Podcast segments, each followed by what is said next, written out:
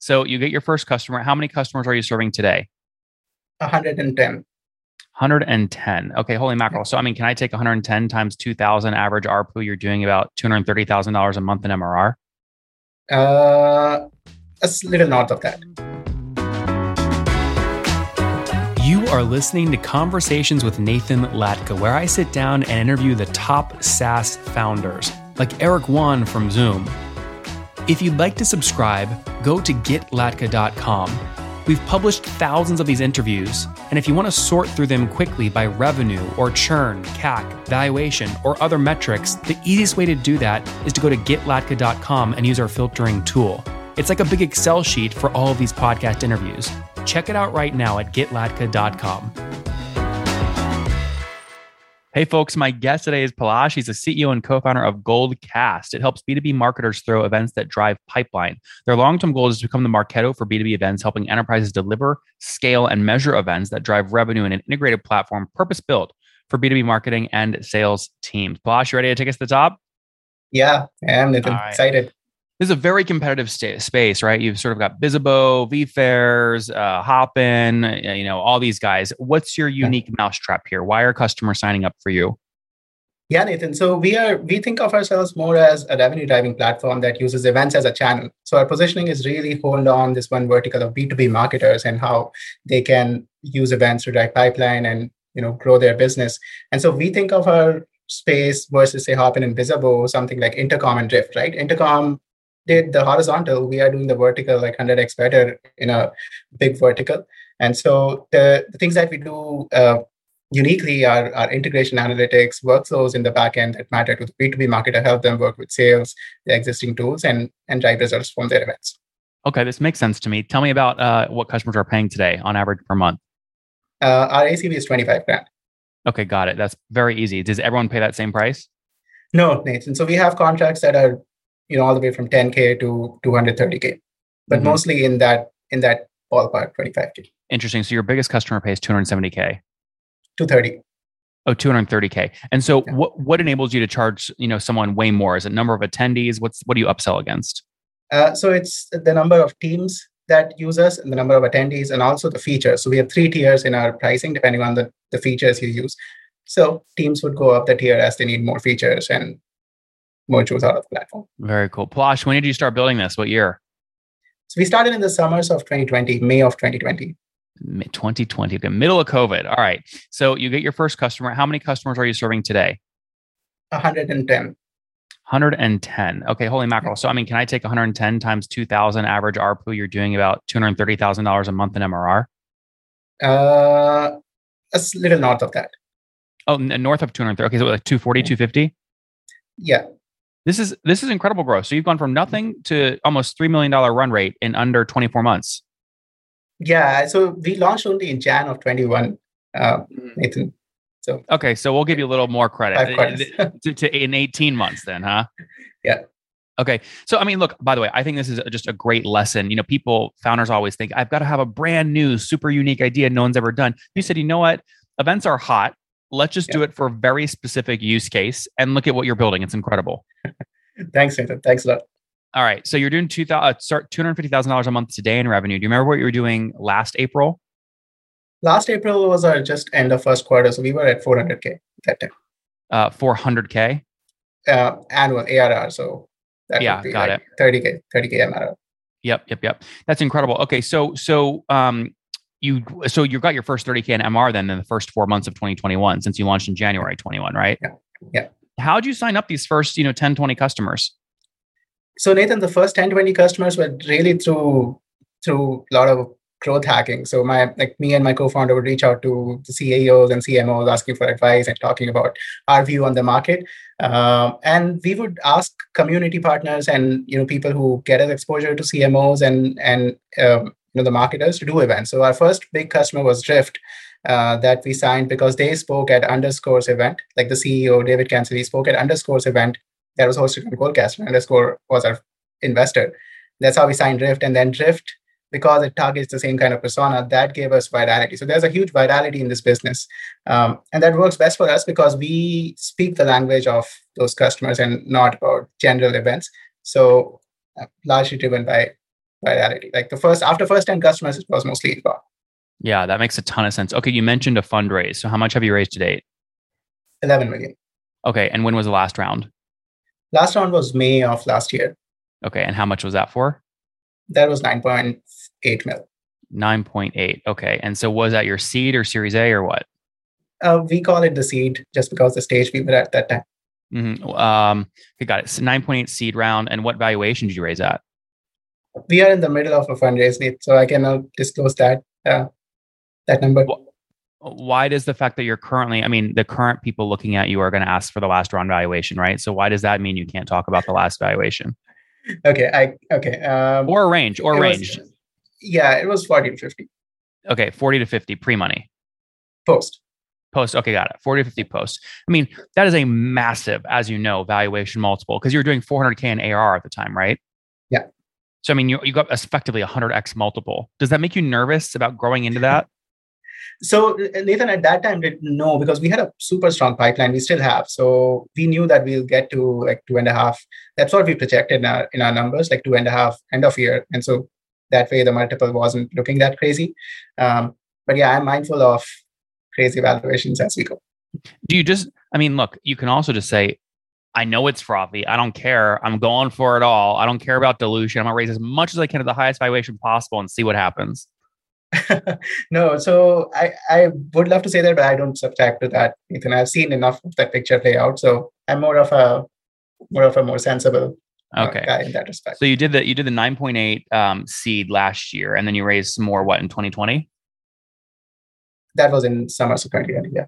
But, but you meant you said though you raised 11 million today. When was your oh, first round? Yeah, so the first round was actually yeah in 2020, uh, June of 2020. That was a 1.5 million round. Okay, uh, 1.5. So you did. I mean, you started in 2020, not 2021. Yes. You just didn't have customers until 2021. Yeah. Yeah. Yeah. Yeah. Uh, but but by the way, that's a tr- just for all you guys listening. That's a great trick. A lot of founders use. They'll just move their start date to more recently, so the growth sounds way more impressive. But but Ash, nothing wrong with that. Nothing wrong. I get it. It's all a game. I take I it. it. all right, but but you raised 1.5 pre seed in 2020, and most folk. I mean, what was that like a 10 million cap, something like that? Yeah. Okay, and was that on a note or was it priced round? That was a note. So how? Okay, I mean that's more impressive. You raised basically no revenue, right? So yeah. so why did people trust you when you said we're raising a 10 million valuation? How did you convince people to say yes? Nathan, we had a unique insight in the idea, unique, but I would say a very strong point of view on how this would pan out and you know where the market would evolve. Uh, and we showed a lot of commitment at that time. Our team was strong, had background in martech and and events. Um, we dropped out of business school to go after this opportunity. So that gave confidence to people that, okay, you know, it's worth that kind of bet. So, a bit of a surprise for you today, and many of you know this, but some of you don't. There is a cheat code as a software startup to getting your finances right. And that cheat code is called Pilot. They do bookkeeping, tax, and give you financial expertise perfectly customized for every single founder. And it's not just automated. This is critical with accounting because sometimes we need custom stuff done, whether it's a round or an exit or a sale or just something else. So, they put actual experts on your account. And I said, said, Pilot Team, please give us a great deal they have. You can check it out at nathanlatka.com forward slash pilot. They've got expertise in startups. You'll get your own personal expert. And specifically, they're giving a great discount to all of you guys that start working with them today. They integrate with the best financial tools in the business like Stripe, Square, Brex, Gusto, Bill.com, Shopify, you name it, they're there. And they give world-class support and advice. This is the kind of stuff that I use to get my monthly P&L balance sheet and cash flow statements done without hiring a full-time CFO on my team. I can get all this done for a fraction of the cost. Do it yourself at nathanlatka.com forward slash pilot. Start today. How many co-founders? Three. Okay. And did you guys just say 33, 33, 33 at the beginning or what? Uh, sort of. Yeah. Okay. Well, I guess let me ask you a question. A lot of people, in my opinion, founders at the beginning, they're lazy. They don't want to have tough conversations. So they split it evenly, right? If you have a tough conversation, usually someone ends up with a little more, a little less. So what kinds of, here's my question. What kinds of things, the three of you talking on day one, um, made you guys give maybe somebody more or somebody less?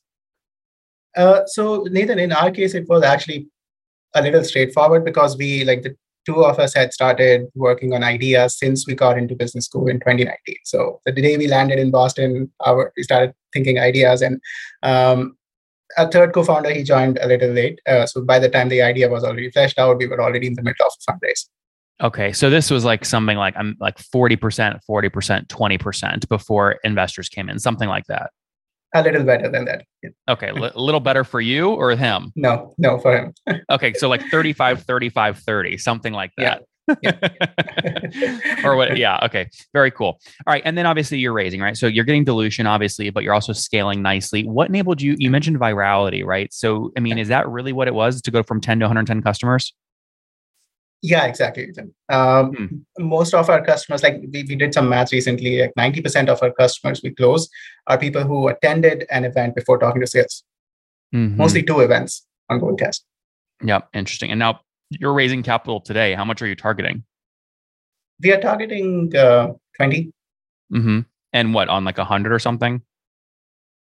we don't know nathan i won't force you to say early. that one since you're ne- you're negotiating right now but let me ask you why do you need 20 why is this a hard thing to build why do you need that much money so nathan i think the product the most of this investment is going to build like a real sales and go to market team so most of like this two and a half mil was closed uh, between you know me and kishore my co-founder and uh, we we have a sales team which is kicking right now but still early days for us so we want to build a repeatable uh, go to market motion, which is also not impacted by seasonality. So our, our last year's revenue also looks, you know, sinusoidal because we were largely reliant on events happening and then people discovering us. Um, so we want to build a more you know, sustainable, uh, not I've noticed it's sustainable, but you know, smooth um, go to market motion. So mm-hmm. it's going to go to sales and marketing. And and how many folks are on the team today full time? Uh, Nathan, we have 80 people, uh, 45 in India and 35 in the US. Um, 45 in India are all engineers and some marketing. Which uh, Pune, Chennai, Bangalore? It's actually distributed in India. So we have only 10 people in what you would call tier one cities. Rest everyone is in their homes. How, tell me how you built that. I mean, I know a lot of SaaS companies now are, have, have great, very talented teams in India, but how did you build that team in, in India? Uh, background, Nathan. So I was in um, I did product management for two years at one of the largest tech companies in India. So Which I had one? a good network uh, InMobi. Ah, okay. so I was InMobi. I built a good network. I did my undergrad at a at a good school in India, so I had a network from there. So it was just mm-hmm. a lot of lot of network recruiting in the first, at least for the first 10, 15 people. It's amazing. Okay, and basically mainly engineers. Yes. Okay. All right. So 80 on the team. Um, and how many folks on the sales team today? Sales team is 12 people. 12. Do you have anyone that carries a quota yet? Yeah, yeah, we have six AEs now, but all okay, well, joined in the last two to three months. Yeah, so tell me about that, right? A lot of founders they have difficulty deciding what comp package to give their first uh, quota carrying sales hires. How'd you structure it? Uh, so Nathan, ours is is actually typical of what you would see in this uh, kind of you know stage. Uh, typically, like their o- OTE would be or their quota would be like four to five x of the OTE. Mm-hmm. So what is what do you have quota set at right now for an AE once they're fully ramped? Uh, fully ramped, uh, we consider right now our time is like four months, four to five months for fully ramped, and after that it's uh, between 800 to a million to 1.2 million. Okay, got it. So you want them closing on average about a million bucks in new ARR per year. Yeah. Okay, interesting. Now, obviously, no one's fully ramped up yet, right? Because you just hired how many? So you said you hired 12 people in the last three months on the sales team. Uh, not everyone, but most of the AEs, yes, in the last three months. How many are quota carrying? Also, out of the 12 people, there are six BDRs and six AEs. Six okay. AEs all carry quota. I see. Okay. And so is it a one to one ratio, one BDR to one AE? Yes. And how do you split up which leads which AEs get? So right now they're split by um, by in alphabetical order. So we know, you know, where it's coming. We're still figuring that out early stage. Interesting. Okay. Okay. Yeah. yeah. that's probably a good way to do it until you figure it out. Um, yeah. And then I guess this is a tough question, but it's an important one. How do you know when you have to fire a rep? Like, let's say they're past four months and they're still not hitting quota, right? Is that your problem as a company giving them leads, or is that they're a bad salesperson? When do you fire them? so we haven't had to do that, fortunately, Nathan, yet. But I guess uh, we we track we have started tracking stuff like win rates, for example, right? And we know what they look like in normal situations. So win rates would be a big thing. Um, and also, what, what do you target there? What tar- What's the target win rate? So our opportunity to close rate is 25%. Okay. Which is actually pretty good for uh, an industry that's competitive. So uh, we will obviously we can give some leeway there, but it's mainly based on the win rates. I love that. Okay, and then you don't have a ton of history here, but gross revenue churn is about what? We don't, Nathan. Right now, we are um, we are at slightly north of 110% net retention. Okay, but peel back retention. that onion for me though. How much is expansion versus churn? Uh, so off this, we will let's say we started with $100. We will have churned $20 and expanded $30.